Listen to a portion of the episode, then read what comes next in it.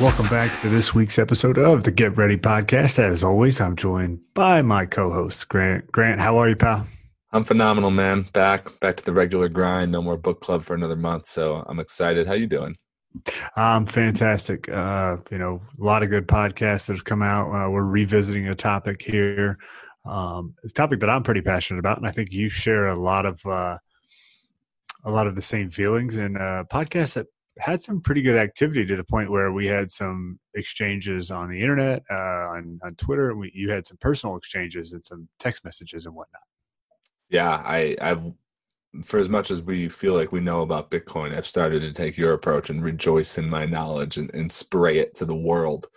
And uh, this is why we probably chose this subject because it's so relevant today with the presidential election, stimulus talk, all those things. And um, this is really being spearheaded by you. And I've, I've grown into, I'm fascinated by it, and I want I want the world to buy more Bitcoin. That's all I really want to do at the end of this pod. What do you want to achieve in our next 40 minutes? Same thing. I, I want people to understand more so that we need a unit of account. We need hard money. Like you don't know what the score is if they keep changing whatever the points are. Like think about like a basketball game. Um, if the score is 100 to 100, right? You know what the score, but then it, or, or I should say, you know, it's it's 80 to 120. We know who won the game, the team with 120. But now at the end of every quarter, they're going to give the losing team, or they're going to give both teams, you know, 10 points. So they're going to give both teams 15 points or they're going to give one team 30 points and one team five points. That's kind of what's happened in the game that is our economy in our capitalistic society. So I just want, I'm trying to educate people. And then we're going to talk about some really, I mean, some, I, let's just be frank, some big things have went down since we've talked about it. it's been interesting because I think our first, first pod probably about two months ago we just kind of we tried to explain to people what bitcoin is and i'm probably getting uh, far less what and a lot more why now, which is which means people are starting to educate themselves, or they're just seeing it more, and they they've started to just figure out that it's something. They don't know what it is, but at least they know it's around, and uh, that could probably start us into our first just first first bullet point of what we talk about is like, give me the price of when it was back in August to what it is currently today. Yeah, when we first launched this episode, uh, the price was eleven three, so eleven thousand three hundred. Today it sits at thirteen thousand five hundred. Um, so, and it's bounced around. It's been up. It's been down. But that's what Bitcoin does. It's going to bounce around. You're not supposed to need it tomorrow. Um, but the pretty substantial price uh, improvement, and we did that podcast what two months ago. Yeah, it was like about mid August, so early to mid August. So, you know, what I said in my thing was it's no longer what, it's more why. Give me a reason to why you think it's up. What, 20%? Is that what you got? Yeah, 20% when you look at the math. The big reason it's up is there's just a flat out, there's a systematic reduction in sellers and in volume to be sold. We talked about a key point in Bitcoin, and that's the halving right? So you had the halving come out, and so it was every um, block that was being mined. I think it's like every ten minutes or something. Uh, Twelve point five Bitcoin were hitting the miners' um, accounts, and they were able to sell those. So it's twelve point five, like every block. Well, that was cut in half to six point two five per block solved. So you're essentially removing half the daily supply off of the market. So now you have what we call you know, in the Bitcoin world, holders or hodlers that are holding onto the Bitcoin.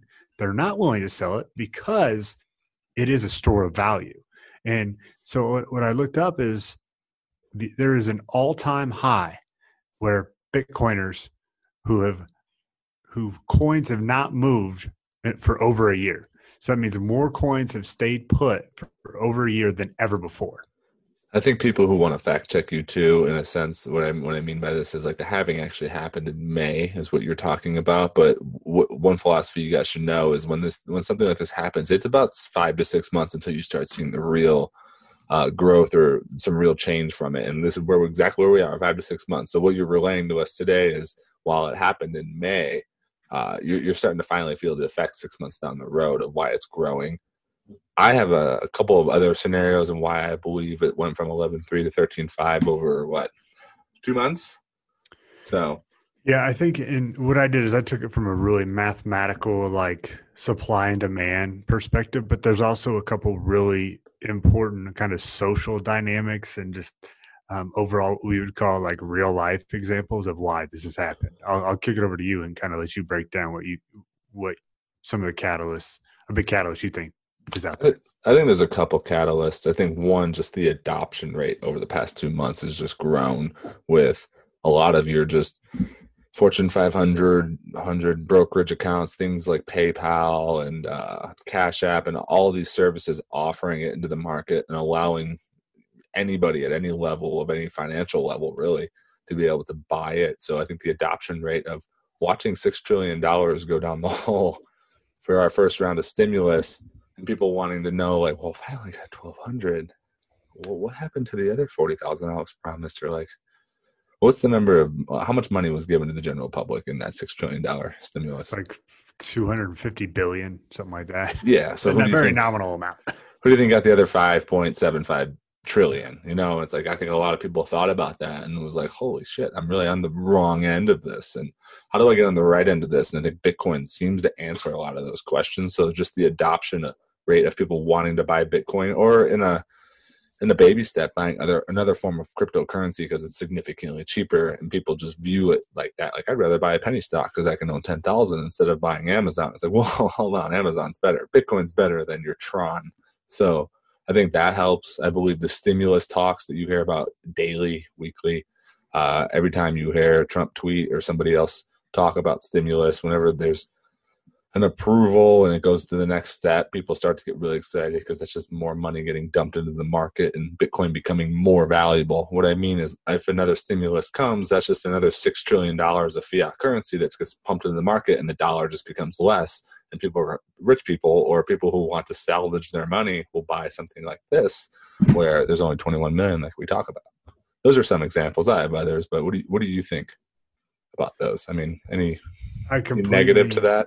The, the, the, problem is, is we almost agree too much. There's not very yeah. uh, candor back and forth. There's a big moving trend. We already saw i believe the head of the european central bank came out and said that we're exploring central bank digital currencies.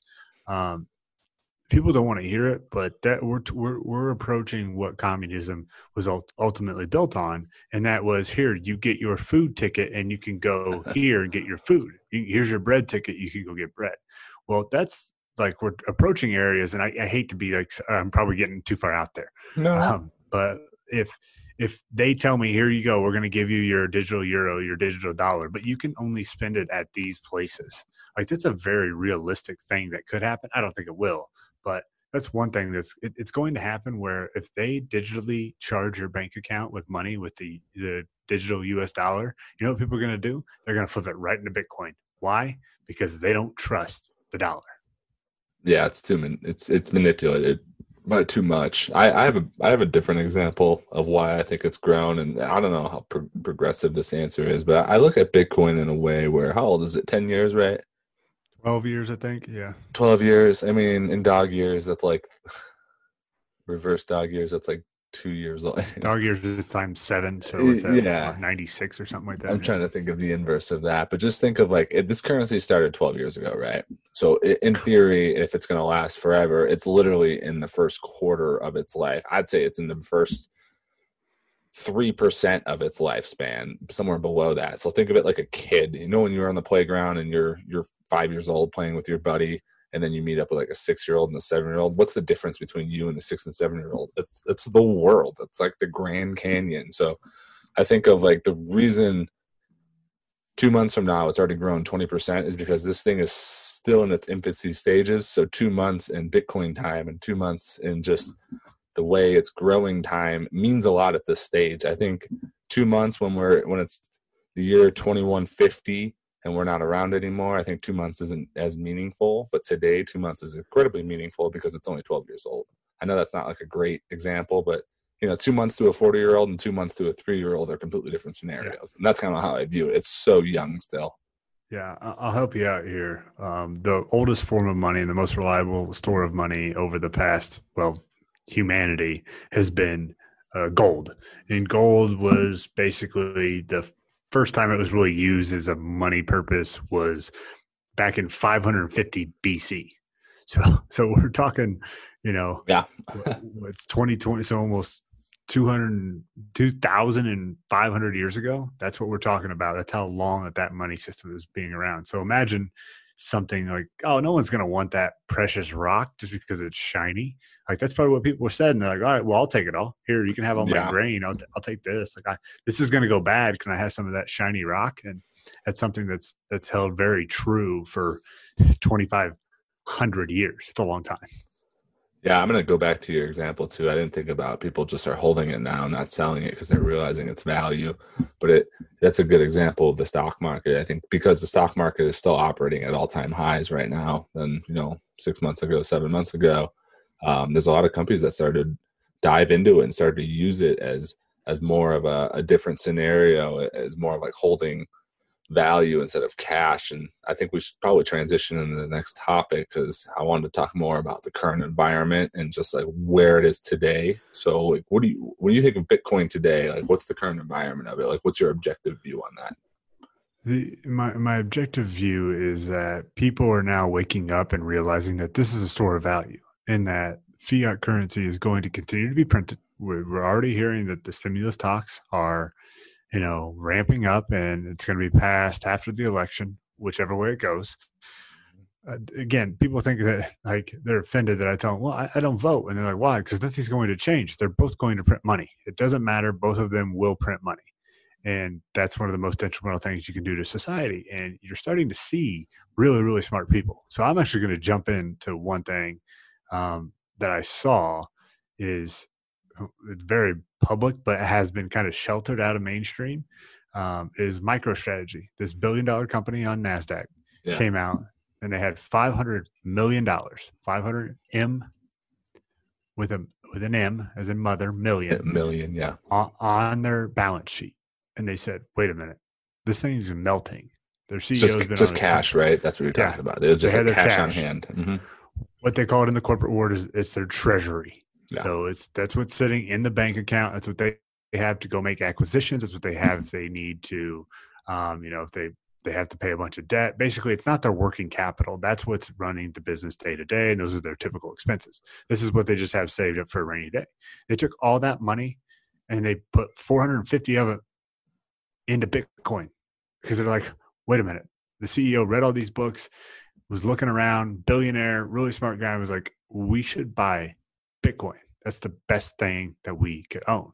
And he starts talking about it. Then he gets into, you know, he's a brilliant guy and he's super smart. And he's talking yeah. about the transfer of energy and yada, yada, yada. I can go on and on. I'm like, but you only care about It's over my head. So I don't want to confuse you anymore.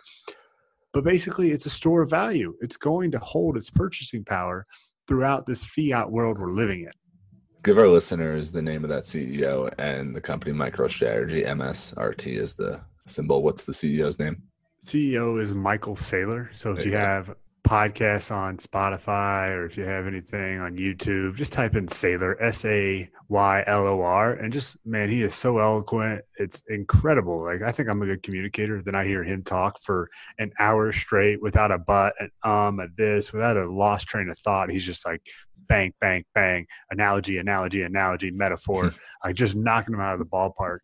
And you know, some of the things, you know, he talks from a very scientific to perspective of like Bitcoin's the best money because it has the best network. It's, you know, you hear the analogy. I think we talked Facebook to mark, you know, Facebook to MySpace. Oh, Bitcoin was the first one, so it can't work. But he's like, no, it solved the double spend problem, which is something we said on this podcast. Yeah. It has this network. It has a network effect that's going to continue to grow, and it's a two hundred billion dollar enterprise.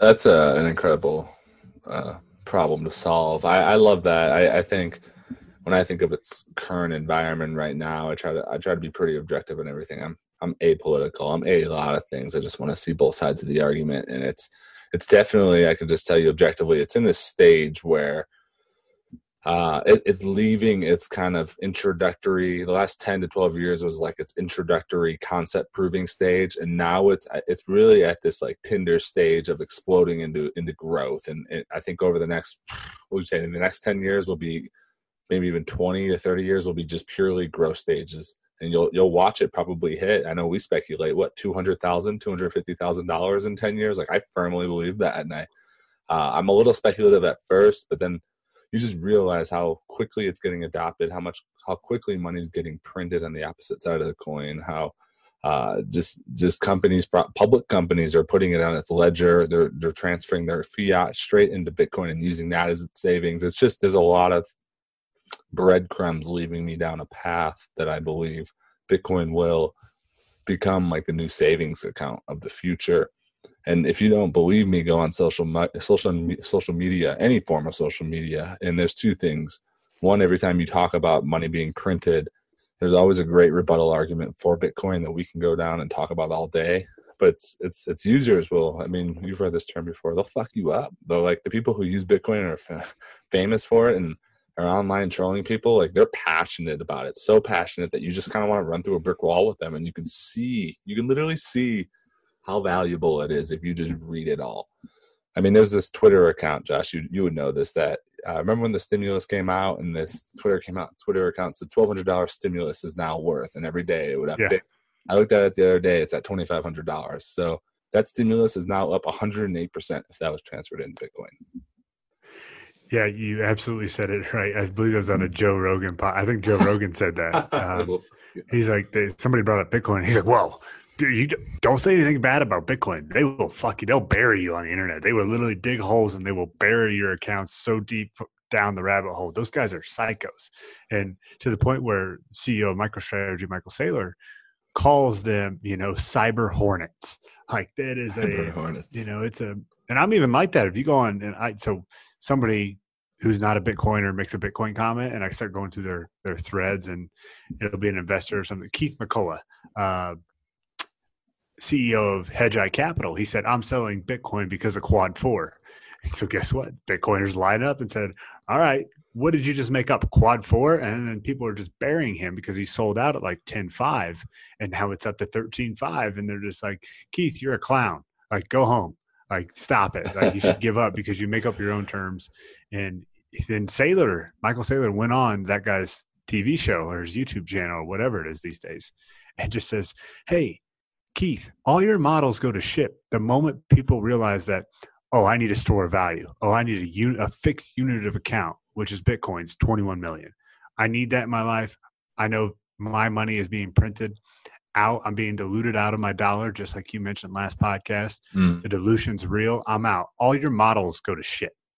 I think we don't. Yeah, no, you're right. I think I think there's a mindset though that you and I and a lot of people who own Bitcoin or want to own Bitcoin eventually got past, and I think it really stems down to you know to them people say they don't really understand Bitcoin. They don't understand it because that what I've heard specifically is that they can they can relate it kind of to like uh, a walk into a casino and you play like a penny slot or you just play a slot machine and like you kind of feel like it's rigged. So like Bitcoin just has that like artificial uh like motivation to it where you like I, I, just can't see it or touch it and there's this key phrase and just like there's just no like I don't know what it looks like or who oversees it. Who can I call if shit goes to, to bed? and I don't know what's happening. Like I can't call the cops. I can't call my banker. Like no one regulates it. So like people don't understand that like there's still value in like in the ether and in, in the dust and the you know in the in the world and that's where I believe they struggle with the concept of why because like well I can just I know money's there and I can spend money. I don't even know what I'd there's just so many extra steps to download a Coinbase account and then use it to actually purchase something on Expedia. Like that's I think how people view it and they don't understand the lollies of the world, lolli.com that are are generating I, you could talk about. It. I mean, you're a Lolli fan. I believe you. I think you got me onto it, where you can just get cash back and rewards for Bitcoin. That's yeah, not an endorsement a great example. That's a great example of how you can walk into it. Like, you know, you have your credit cards that give you like 5% cash back. Well, Lolli gives you 5% Bitcoin back. So if you go and you spend something on Nike, you get 3% back. And what's great is then you get Bitcoin and you build up. Like, let's say you do that for a year, you build up a hundred bucks. And then you're like, wait a minute, this grew to 150 bucks or it grew to 200 you're like well maybe i should get more of this um, and just a great example i mean people can't understand like things that are intangible very well uh, we talked about opportunity costs it's the biggest mm-hmm. cost businesses face because you can't see it like you can't feel it like you don't have to pay for it out of pocket like we don't actually really touch cash as much as we transact anymore, but it still feels good, right? You could drive to the bank and withdraw most of it, right? And put it in your put it in your safe or your sofa if you wanted to. Gold, you can feel it, you can hold it. Um, I think you also mentioned something that I want to kind of re- relate to is, you know, Bitcoin's volatility. People are afraid. We've talked to somebody um, recently, a mutual friend that we both brought up Bitcoin, uh, separate, completely separate environments too. And I could hear him out of the corner of my eye, uh, ears like, well, how much does Bitcoin jump around each day? Yeah, the um, volatility of it. Yeah, that was his is, first go-to. Yeah, the, the volatility doesn't matter. You know, I don't, I don't need the money tomorrow. Like, and he even says he's trying to protect his family's wealth. Like that's yeah. Completely understood. But you don't need it in two weeks. You don't need it in a month that's not what Bitcoin is. Bitcoin is Michael Saylor. This is my favorite. He's like, I'm not trying to transfer, you know, money five thousand miles away. I'm trying to transfer money five thousand years away. Yeah, it's insane to think about. It's a it's a really heavy thought. Um, I have a lot of examples of this. Keep going, though. I, I was going to say, how would you recommend people think about Bitcoin? That's what I kind of tried to give you the example, but and you started buying, um, you know, 50 bucks a week. That's kind of walk them through your process when you got started. Uh, I got started a while ago. I mean, it was probably back in 2017 with you, but we got more aggressive as the years have gone on. And I wouldn't even call it aggressive anymore. I'd call it more of a habit. Like you're just kind of buying at this point and you're bought in and you just, uh, you assume the cost of it as if you were buying a stock or just paying a mortgage or a bill. Like you're just like, yeah, it's kind of part of my fixed monthly uh, payments. Uh, I, I kind of got into it uh, when I got explained to it by you and various other people. Some probably a podcast. I think Anthony Pompliano, Pompliano is a gentleman that that talks a lot about it, and it wasn't really the finite version of it. It was more the store of value that hooked me because I I started a BlockFi account with you, and that got me what like five percent or something return each month. So it's like a that's a pretty stupid stupid number in a good way. Is what I'm saying because it's so new to the market. And you realized like this thing's not going away. The Winklevi, the Winklevi own it and they promote it. A lot of celebrity endorsers are coming out. Uh, things that have happened over the past several months to me uh, have been huge revolutionary pieces. PayPal accepting it.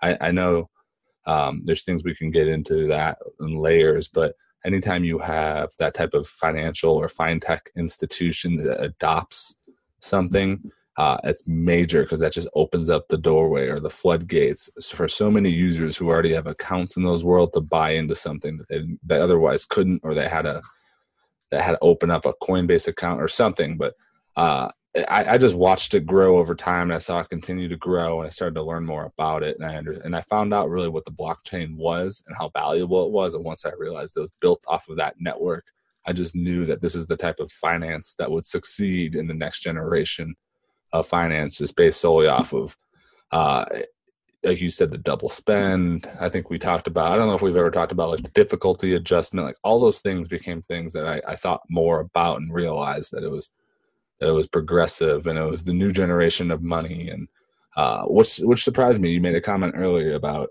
what did you say? Uh, um, it's intangible and people don't see it, and they, they just because they don't see it, they don't think it's real. Like, what do you think our parents did 40 years ago when they wanted to move, like from Illinois to Oregon or whatever? Like, it was just kind of a hunch. They took the they took the shot. This is our form of like taking the hunch. Like, hey, this is a little bit of risky. It's volatile, but if you believe in it and you think it's going to be somewhere somewhere in 10, 15 years, throw some money in it today.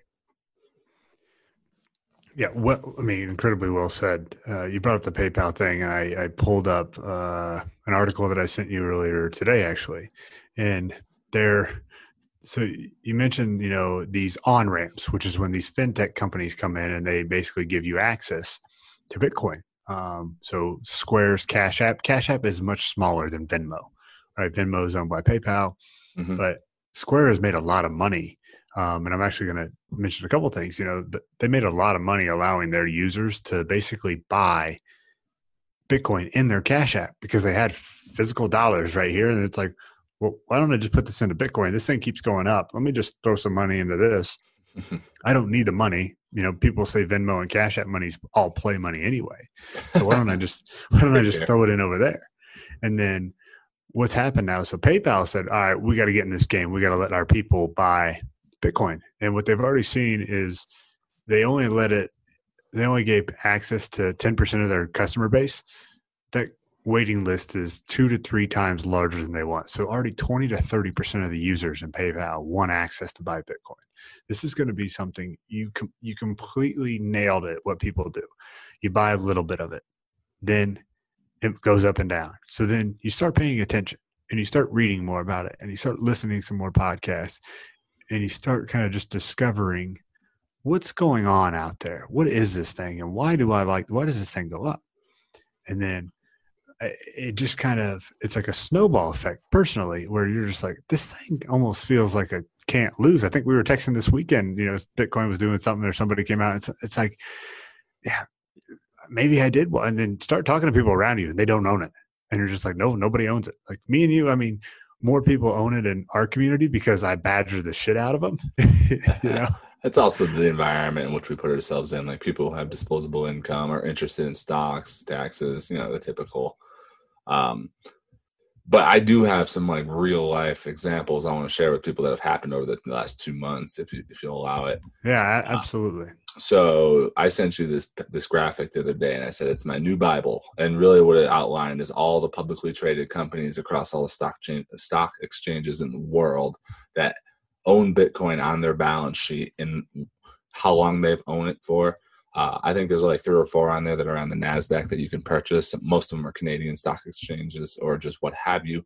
Um, but two companies of note. I know you talked about MicroStrategy, but one is called Riot Blockchain, and on June 20th, June of 2020, so what, three months ago or five months ago, uh, it owned about 7.2 million dollars in Bitcoin on its ledger, which is about 1,053 Bitcoin. As of today, that 7.2 million is worth 14.4 million. So it's literally doubled in five months. Like all they do is just hold Bitcoin in their savings account, and their savings account is doubled. Same thing with Square. Square owns about 4,709 Bitcoin on their balance sheet, which is now worth about 64.3 million.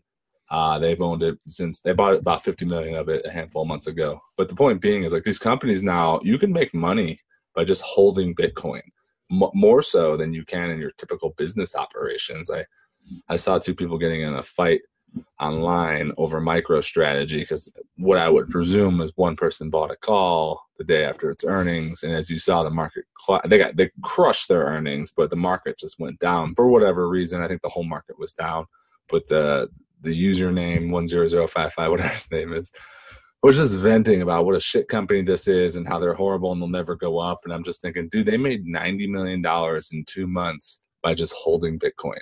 That's more money than they've made in the past what three or four years from their business operations alone. Like that's what's happening in the world. Paypal's accepting it.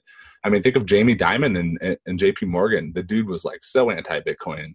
Today 180 he's all like yeah i think we're going to start buying it and holding it as a reserve asset. You're like what? Six months ago you were basically you were lighting it on fire in a bonfire somewhere and just in Banff. I don't know what you were doing, but you're you're completely changed. And I mean, he's smart. I'll give him that. He's the CEO of J.P. Morgan, but the dual 180 philosophy in six months is is it's telling you that whatever you're doing on it, it's it's done something to you to gain your attention. Yeah, one guy that kind of kicked it off for everybody was Paul Tudor Jones. Um, he was a he's a Wall Street hedge fund guy, kind of old money type deal. Not necessarily he's old money, but that he lives in that kind of world. Yeah he came in and said I got I got one to two percent of net worth in there.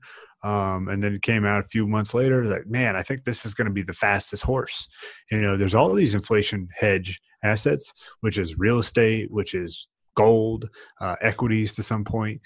It's all like, all right, well, let's just get up, get off to the races. Bitcoin's the fastest. It's got the ability to grow faster than anybody else. Why? Because it's digital, because it's a network the more people who use it, the more valuable it becomes. And you look at all the key metrics wallets, people holding coins, people who accept it. Uh, the everything is going all time highs. You know, hash rates at an all time. It's just, I I I look at I look around and I'm like, is anybody else? Am I? Do I have the cheat code? I think I have the answers to the test.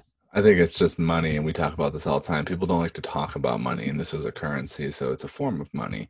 Um, but you mentioned digital. It's digital and it's network it's network effects. Let's talk a little bit about that. Like, what are some ways to get exposure? Because it's digital, everyone probably has access to it. And you know, how, how can we get more exposure out there to have people like you and I be better ambassadors to have more adoption, more people buying it, even if it's SATs, SATs, right? Is that what you call them? Yeah, SATs. Yep. Stacking SATs. Yeah, stacking SATs. Even if it is people starting there, like what are some ways to get more exposure? Yeah, so there's several different wallets you can you can jump in, and you don't want to get too deep into the water, but we're going to keep it. So step one, open up. I always say cat Cash App's the easiest one to do. You're going to have to put up your your ID because they want to know your customer. Mm-hmm. Um, the government wants to know who has. They want to know who's buying, but that's what you got to do with just about every website. It's the easiest one. You go there. They make it super simple. Uh, you get signed up. It'll take you a day or so. Um, and they'll give you approval and you go on to Cash App. Now you can use Gemini, you can use Coinbase, um, and then let's say Grant, you got money in your your brokerage account, right? Yeah. And you don't want to move it around because you, you know you got we'll say hey, it was you got five grand sitting there and you don't want to have to explain to your wife that you're moving it out of this account and you're moving it into that account. That's what one of my buddies was saying. so what you can do is you can go buy these other companies. You can go buy what's called the Grayscale Bitcoin Trust. And they're buying up a ton of Bitcoin right now. And you can go buy them. You got to pay a premium to the Bitcoin and you don't own it. You got to hope that they know how to hold it correctly. And then you can also go buy MicroStrategies, which is what I did. I went and uh, one of the trades I made is I bought long dated call options on MicroStrategy because I can do that a lot easier than going and buying long dated call options on Bitcoin. So I just took that company. I'm really comfortable with the number I, I paid.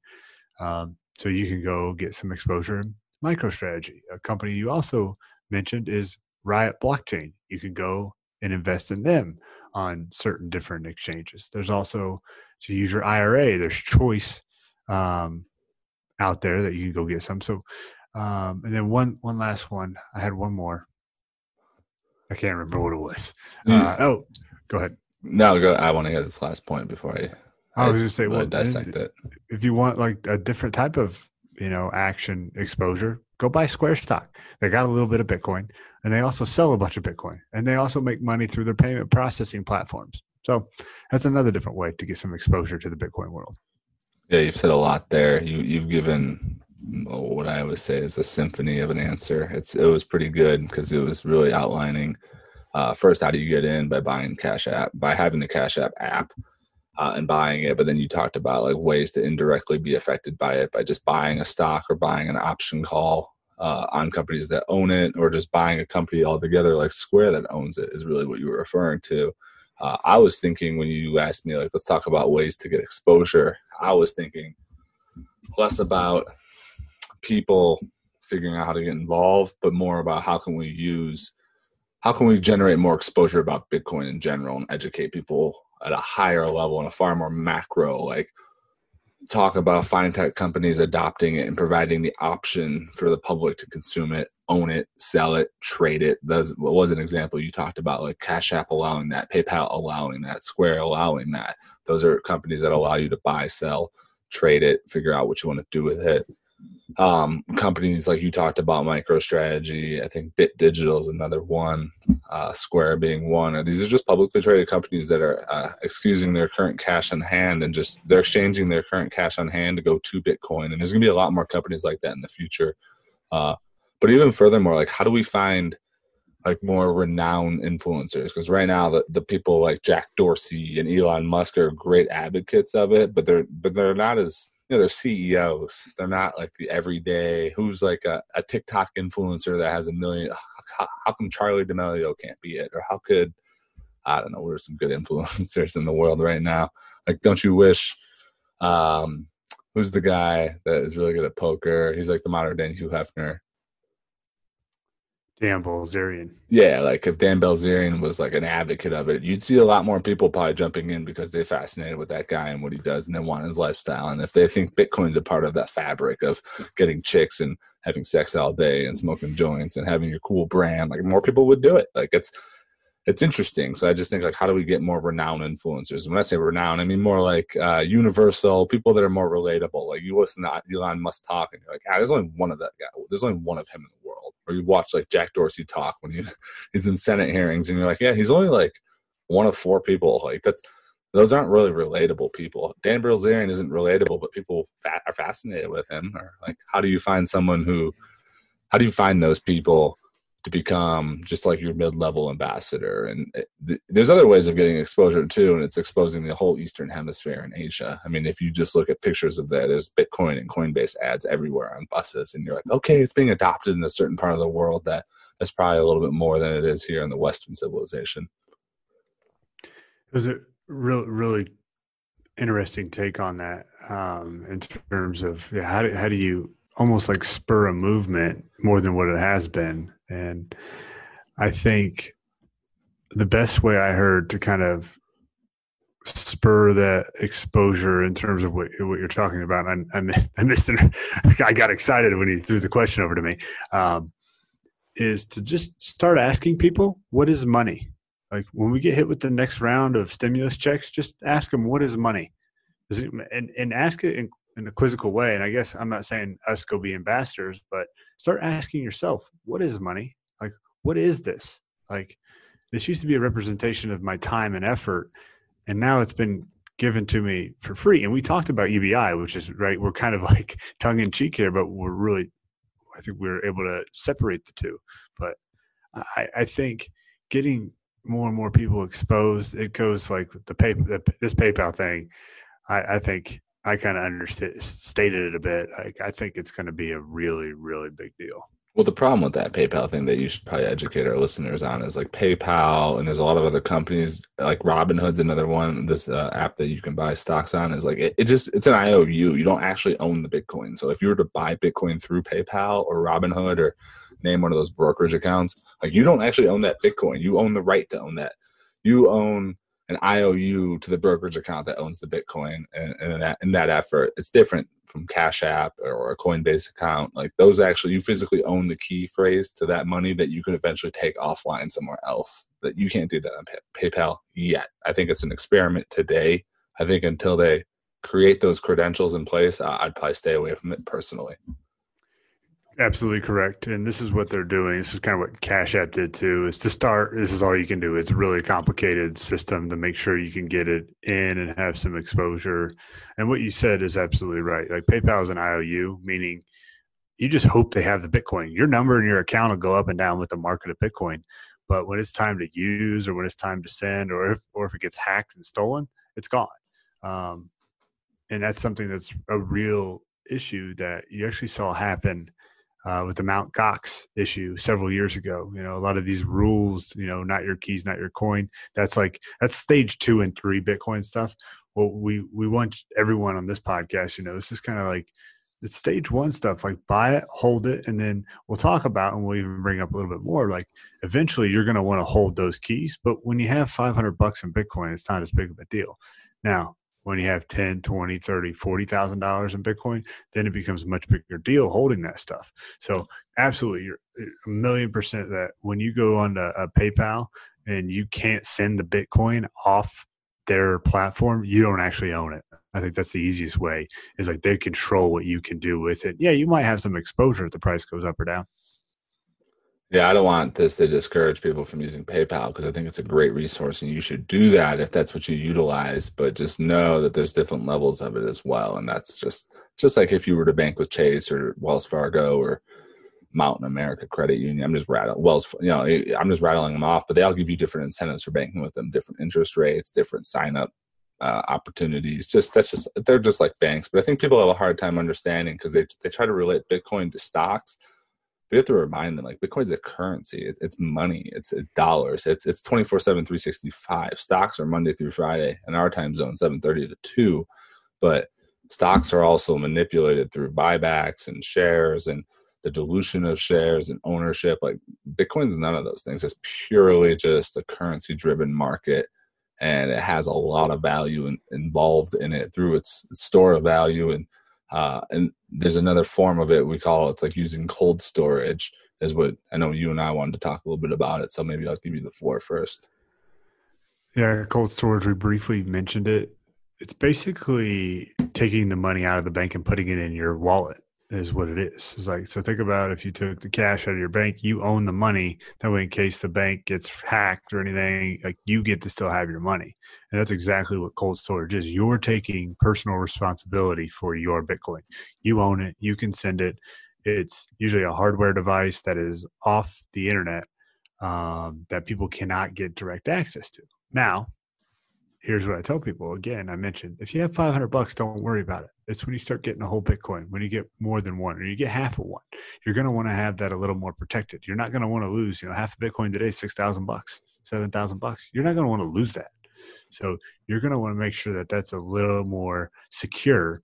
And, and two, when it's in cold storage, you have a little bit more control of when and where you can use it. If you go on today and you try to move your coins, let's say you have 20 grand on on Cash App, you can't move it all in one day. You mm. can't. Like you're not allowed. But guess what? If you have it on a Coldcard wallet, you have it on a ledger, you have it on one of these devices, you can spin up the network, you can fire a billion dollars and probably pay 10 bucks to move it, which is incredible. But that's something that you could do when you own your own keys. Now, Grant, help simplify what I said for, for Let me break it down. Cold storage, guys, is just think of like a flash drive and think of your brokerage account online. You're just transferring the money in your brokerage account to a physical flash drive that you can hold in your hand. Kind of like if you have a flash drive and you have like the test report or you have your taxes or you have something on that flash drive, your money's on that flash drive. That's what cold storage is. You're taking it from offline, putting it in something that you can physically hold, and it, that's where it keeps just essentially your Bitcoin. Uh, the positive to what you were talking about is that you can't really hack that. Like the only way that someone can access whatever's inside that flash drive is if they know your key phrase. And the cool thing about these flash drives are we note all the time is if you lost that flash drive, you can just go buy another one and retype in your key phrase and your money populates right back up. It's not on that flash drive specifically, but your key phrase to that flash drive is owned by you and that's where your money's at. And it's hard to understand. It's like your money's in the cloud but it couldn't be hacked but it's actually on this flash drive. Um, it's, it's, a, it's a novel concept for storing your money. And it's a way that you'll never get hacked unless you physically physically tell people what that that that key phrase is. That that's what i believe that's what you're trying to say. Is that is that right or wrong? Yeah, you're absolutely right. Uh, uh what happens is, is I'm pretty passionate, and we both we both really like this topic um, and we bring it up any times we get. And sometimes we know too much, so we start spitting out all the things, and we complicate it more than anything, yeah. and more than we need to. So uh, the wallet is basically taking the money out of the bank, taking the money off of other people's custody. So right now, Cash App owns my holds my Bitcoin for me. Um, BlockFi owns my Bitcoin for me. Um, I'm taking it off them. I'm putting it in my possession. Now, understand you need to be a little bit more tech savvy to do that. And if you don't feel comfortable doing that, then you know what you need to do is you need to take all your Bitcoin and you need to spread it across as many wallets as you possibly can online. There's some digital wallets. There's some different stuff like that. Cold storage is the OG Bitcoiner's way to protect your Bitcoin and your money um, in in that form. But if if you can't do that, just diversify, diversify, diversify. Open as many wallets as you can. Have a Cash App, have a Bitcoin, have a have a Gemini, have a Coinbase, have a Hexa wallet, have all these different wallets, just so it's at least spread out. And if anyone, you know, goes to shit, at least you only lost a little bit of it. So we normally end podcasts with uh, read books, but typically this one I want to talk about buying Bitcoin. So I'm gonna probably you mind if I ask you a couple questions, and I want to hear your just organic answer. Uh, real quick, December 31st, January 1st, 2021 hits. What is the price of Bitcoin? What's your, what's your, what do you think January the price? 21st. That's January, like January 1st, 2021, which is what? Two, Two months, months, away? Mm-hmm. Uh, I think it's somewhere between 15 and 20. Is that fair? Can I give a range? Yeah, I think a range is good. Yeah. It'll so be, more, I, be worth more than, than today. I, I can confidently say that. Yeah. All right, and then I've heard a lot of Bit, Bitcoin enthusiasts, Pompliano, Pompliano being one of them. How do you say his name wrong? It's just Italian. Pompliano. Pompliano. I gotta get that. Yeah, uh, he he said something recently that I was trying to figure out how we got to that assessment, and I thought maybe you would have a better maybe you understood it or maybe you have a better valuation. Because I, I, have a hard time thinking where bitcoin's going to be in a year or year and a half. And he said over the next year it's going to be the best performing asset in its class. And it currently is right now today. Uh, but then he said in year 2022 he feels like there's going to be a major pullback. Why do you think he would say something like that? So I, I heard something similar to that, and I've actually been thinking about that a lot. And I actually don't think that's the case. Now I'm going to give you why it could be, and I'm going to give you why I don't think it will be. I think number one is it can be because people are going to you're going to see this run up, and so there's this Plan B on Twitter. He's got the stock to flow model. It, it basically the scarcity of Bitcoin has increased so much that people are going to be holding on to it. So what you're going to have is you're going to have an explosion exponentially in price and then people are going to want to capture that value you know off into something a little more stable like the USD they want to be able to spend it they want to be able to buy stuff. So that's one reason that you know you're going to have this incredible run up you're going to have let's say it goes you know it goes to $250,000 from now and and in 16 months. Well people people are human beings they're greedy they're going to want to sell um, and they're going to want to cap they're just be like no i'm selling this i made all this money. Um, and then um, it's going to naturally bring the price back down. So you're going to have this massive run up. A lot of, I, I firmly believe, a lot of different hedge funds and traders will come into the space even more so. They'll be trading on leverage. They'll be making an insane amount of money. And then when the unwind starts to come, when people are like, all right, we need to find a balance, you're going to have all these leverage traders. And what has to happen when you have all that leverage is you have to have a pricing crash and people are going to get blown up and they're going to get wiped out. The thing with Bitcoin is, if you lose your Bitcoin or if you fail, like you don't get a bailout. Um, now the government might step in and give you some fiat for these bad hedge fund trades or anything like that. I think that's something that's really going to have to happen because for this thing to move as much as it, it did in the past, like seventeen thousand dollars was like three hundred billion. When we're talking two hundred thousand dollars, we're talking trillions. You know, so that's a trillion dollar market cap. Now I'm going to go on the other side. Yeah, I want to hear this. All I heard there was, yeah, someone takes your Reese's, but we'll give you a Tootsie Roll. Like, oh, thanks for the thanks for the shittier version of the thing I really wanted. Like, you didn't supplement what I lost. You just gave me a a poorer form of something I was going to trade out anyways. But anyways, go ahead. exactly.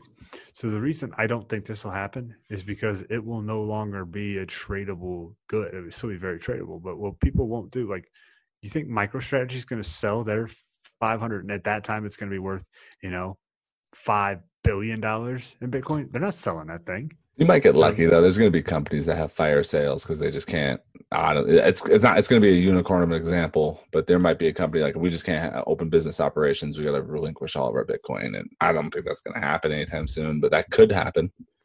Yeah. No absolutely. What i think is going to happen though is people are just going to hold it. It's going to go up a bunch and they're just going to be like well, yeah, this is the whole point, and we're not, we're never selling.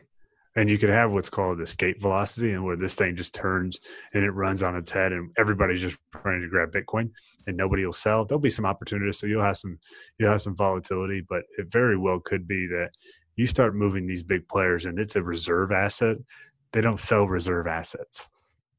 I don't like the I don't like the word never selling because I think we all have a number in our mind, and you say you like say Bitcoin in three years gets to four hundred and fifty thousand. I have to assume you'd probably sell at that number, right? Four hundred fifty thousand. If it got to that, this is where you are correct. I will need to trade it for other goods. Like I'm going to yeah. need to buy potentially sell it into fiat because if it hits four hundred fifty thousand dollars, I'm going to go buy a house, mm-hmm. a real big one that you come hang out with me at. yeah, well, that's what I mean. I don't say like sell it for money. I mean like you're you're exchanging what you something of value. So like. But it would require me to sell that and then go buy it. Yes, absolutely. Yeah. Yeah. To something that is just equally a, a better store of value. You can, yeah. So I, I, have a, I think what I think is an incredibly important question because it gets asked all the time. Or this is where your fanatics online live, um, just like a stock. You know, do you believe that Bitcoin has already hit its like? What's the lowest number it would ever get back to? And do you believe it's already surpassed that number? Like you know how people look at a stock, and like they'll look at Bitcoin and be like, "I'm going to get it again at seven thousand. Do you think it would reach seven thousand again? There's some people that say it will, but the resilience that you've seen in these recent sell-offs, where it basically put its foot in the ground at ten thousand, um, probably. But is that the number ago. that you think you would tell people? It's like I don't think it's going below ten anymore. Yeah, somebody was like, "I'll get back in at 10. I was like, "I don't, I don't think it's going back there." It, it's there's a battle going on right now between thirteen and thirteen eight fifty. There's this mm-hmm. weird you know there's this technical analysis that has 13850 as a pretty key support level once it breaks through 14 there's not a lot of coins up for sale on the markets that you can see that have their limit sale orders in um, hmm. this thing could, could blow through 15 pretty quickly um, so, so you think it's never going below five digits. It's going to always be a minimum five, get to six. Do you think it'll get to six quicker than four? I, I think you just said it well. Never is a strong word. I think it's highly improbable. I'm calling it like 5% chance that it drops below 10,000 again. So if you see it, but problem is, is it's such ingrained in the Bitcoin uh, mantra where people are becoming more and more. You have Raoul Pal, who used to work for Goldman Sachs, yeah. was a VP there. Mm-hmm. He's like, I'm irresponsibly long Bitcoin. Bitcoin is the only trade I think about anymore. I do, I do, I do other stuff, absolutely, but I can't get over Bitcoin. And so you have these people with a large cash position, and guess what? Every time that thing starts to get hit, people are just gobbling up, and the more people, the more people that are selling from weaker hands to stronger hands the stronger Bitcoin gets because all these strong hands have all the Bitcoin, and they're like, no, "I'm not selling." Like Anthony Pompliano, who we keep mentioning, he's like, somebody asked him, "What number are you going to sell Bitcoin at?" He's like, "Never. I'm never, never. selling Bitcoin." He'll get to a point where he's old enough where he's like, you know what, I'm just going to sell off and live in Hawaii for the rest yeah. of my days, or whatever he believes is paradise. Yeah. I mean, I have done. This, he, go, go ahead. Sorry. I've done the same thing. You've shifted my my mindset. I mean, I I made about five hundred dollars the other day just playing around and uh, when I got that money, it was, it was like 600 bucks. When I got that money, I was going to take 500 of it and I was thinking about putting it in this software index because I just believe software is the future. And because of you, I put it all into Bitcoin. And I, and I agreed with you. It wasn't that you weren't right and I was going to do it. It was more like, yeah, this is more important today and I'll get a better return. That software index is affordable right now, but I, I could buy two to three of those shares on a weekly basis for, for the foreseeable future. Bitcoin, I don't know if it's going to get below 11.5 is really the number I was thinking. I know there was resistance at 10, but I just think it's just the way it's going. I mean, it'll get below 13. I have a hard time thinking 12, but I say 11.5 is just a buffer. I don't know if that's accurate. just to hedge your wager, you know, a little bit. So I buy the insurance, but uh, I do have another question for you. I know I'm just spitballing right here. I don't know. I love it. You've been enjoying this, but they're they're they're real questions I got asked and think about think about all the time. What do you think we talked about MicroStrategy quite a bit in this podcast. Who do you think is going to be the next publicly traded company to absorb that type of Bitcoin from the cash on hand and transfer it into Bitcoin and start creating that type of reserve in their company? It's got to be a publicly traded company, similar to MicroStrategy, Square. I'm going to go off of the normal topic. So everyone wants to hear like a FANG company, like Apple, like they have a massive uh, cash position. Could be something like that. Um, but I'm actually going to go. It's going to be one of these, believe it or not, one of these oil companies. It's going to be a Chevron. It's going to be uh, a Shell. It's going to be something like that. In my opinion, this is why I'm speculating because the transportation of energy is so inefficient.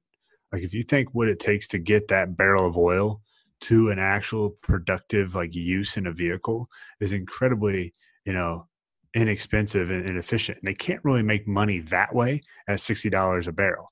But when they're producing this oil and it gives off these fumes these natural gases byproducts you're able to capture those and use those in as very very cheap energy and I've, I know this because I've, I've listened to a couple of these podcasts, very cheap energy that can be converted and used in Bitcoin mining rigs, that, that energy would be wasted. It's lost. So with Bitcoin, you literally mine it and you don't have freight. Like freight is the most incredible, incredibly yeah. expensive thing in our economy. That's insane. Like it, it, we have to freight things everywhere. Um, and to have something like that where you can basically mine it, so you can produce a Bitcoin and you can sell it around the world for what pennies on the dollar. That's what I actually think. Yeah, I, that's a good example. I didn't think about it that way. I'm always. I hope open. I tricked. I hope I threw you for a loop there. No, I just don't think about oil companies that way. But I'm, so I'm always interested in hearing the train of thought. I I'm gonna go in probably a route that I think is a little more parallel, and I think it's going to be J.P. Okay. Morgan. In my personal opinion, I think J.P. Morgan will do it because something woke up and something hit him. Uh, Jamie Dimon, who's the CEO, and he started to talk about it. You can tell he started to understand uh, its value. And when I look at banks, banks want to continue to beat banks, and this is how they pivot, in my opinion. I could be completely wrong, but this is how a bank stays being the bank. And if they start to accept Bitcoin and use it as a reserve and store of value and a reserve currency, um, they'll continue to stay being that bank for more than just fiat currency. So, in my opinion, it would probably be Chase Bank, JP Morgan Chase Bank, just because it's probably the biggest in the world, has the ability to do it, and their CEO started to publicly talk about it. And that's those are typical um, just red flags.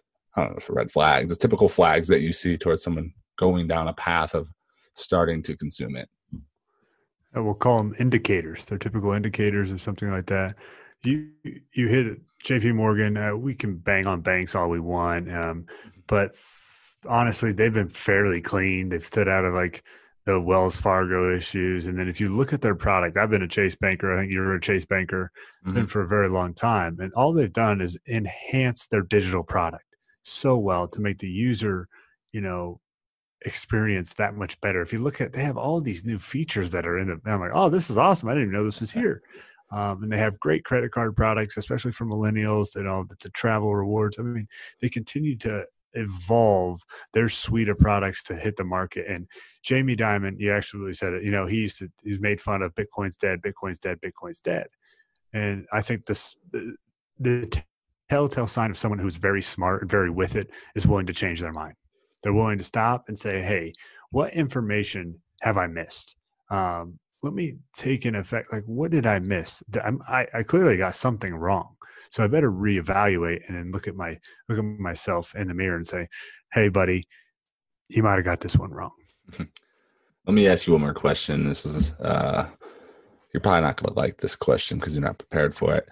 Um, but it was a question I heard recently from a CEO that I interviewed with, and I was fascinated by it. So, why would you not choose Bitcoin, or why? What would you tell people to why would you tell people not to choose bitcoin? I know we're talking about we're pro bitcoin on this i get that but yeah. what's a reason that people would not want to absorb it or buy it or consume it? Maybe not you specifically but people in general. Yeah same kind of thought process uh, what we just talked about Jamie Dimon changing your mind well being able to argue the other side. Uh, uh, let me just tell you this it's it's it's kind of complicated without these on ramps. I mean to, to be honest i don't know how i would have bought bitcoin four years ago I think I just saw something the last election. It was seven hundred sixty-three dollars. It's at thirteen thousand now. It's like I don't even know if I would have been able to buy it. Like I don't know how to use a Binance or a Bittrex account. Uh, I think just Coinbase was the only user friendly. Um, to be able to buy this, to be able to store it, um, it's it's fairly complicated, um, and I think it gives a lot. I'll be honest. I am sitting here right now. Got a bunch of Bitcoin stored on different sites and different companies, but I, I have a little bit that I, I hold myself and I'm like, geez, I mean, to get this off there, I mean, I don't know if you've ever moved something onto cold storage. It is nerve wracking. Mm-hmm. Okay. It is, you were like, I got the capital X, I got the lowercase y, I got the three, I got the U, and this thing is, you know, 20 characters long. Mm-hmm. And I'm like, okay, I'm going to send $5. I did it. All right. I'm gonna spend five more dollars. I've never done that on a on a cold storage. I admittedly haven't used cold storage yet. I know I'm going to soon. Um, I've admittedly done it on like a Binance exchange when I was buying Tron, and then I bought some Bitcoin and I converted it, and then I sent it to like a Coinbase account and didn't show up for like like it was like seven to ten days. It was a long time, and I kept going on every day to my Binance account. It showed that it sent, but it wasn't populating in my actual Coinbase account. And when it did, it was like I want to say it was like 10, 11 days later. I don't know why, because uh, that's it was a long time ago, obviously, but um, yeah, it was completely nerve wracking for like seven to ten days. I I had just like money that was it was gone, and it, you know when I buy Bitcoin, I don't think of it as being gone. I think of it as a savings account of somewhere for a store of value. So uh, that question gets asked to me all the time, like why would I choose like what would make you or make people not want to do it. And i've always come down to one answer and just it's purely just convenience. And you kind of said that. Is like it's just not really convenient. It's not easy. It's not like the steps to buy it is already difficult and then understand it and then know what you're doing all in the process. Like you kind of have to youtube that at first if if you're going just cold turkey and it's it's not easy to understand it for i mean like us we talk about it and we're pretty formidable on it but we have three to four years of this in our belt. Like people who want to start today, and we hope people start today. Like it, it, there's going to be a huge learning curve that you'll have to try to understand, and that growth learning curve is it's, it's going to get harder. But uh, I just think it's not very convenient, and convenient is, convenience is what is like the circulation in which we work off of in America. I mean, we're like the TikTok generation, like like as fast as you can. How much information how quickly can I get hit with that dopamine shot? Like that's kind of what convenience is, and it's just not that yet. Yeah, absolutely, absolutely. You know, moving your coins onto a cold storage isn't that easy. It's a little bit of a sweat, but that's the the value and that's the reason why it's so important is like I think the harder things are usually the more valuable they are just in general. Like working out every day isn't easy, but it pays a lot of dividends in the long run. You know, cooking dinner every night pays a lot of dividends in the long run. Um, those are harder things to do, um, just in general. And like, if you want to have the true uh, freedom and um, what I would, yeah, I'm just going to go back to you just want to have the freedom from the current financial system and the fiat monster that there is. Um, this is what it takes to really be, you know, own your own keys, have your own money, control your own destiny. That's that's kind of what it requires. Um, then there's one more thing too. If the network ever got hacked, in terms of like you were ever ever able to rewrite the ledger, obviously then Bitcoin doesn't exist. Yeah, that's funny. I don't think that that it, they've done this, this this the statistics where it's like you have to go like light years away. It, it'd be light years to be able to rewrite the network. But if something ever like that happened where you couldn't continually the nodes are what makes Bitcoin Bitcoin. Yeah. Um, the mining is nice and the difficulty adjustments are super fancy, like really important parts. But the nodes and the digital ledger and everybody can see everything that's happened. That's what makes Bitcoin Bitcoin. We've said a lot here. I think we're we're starting to drag on a little. Uh, is there anything you want to leave our audience with? Um, one thing I would say is I've made it my mission each month to get two people to buy Bitcoin. I got two people last month to buy it. Uh, I'm focusing on two this month. Two's a hard number. One's pretty difficult, but I think if you can get that, you're just you're expanding your network effect. What's something you can leave people with?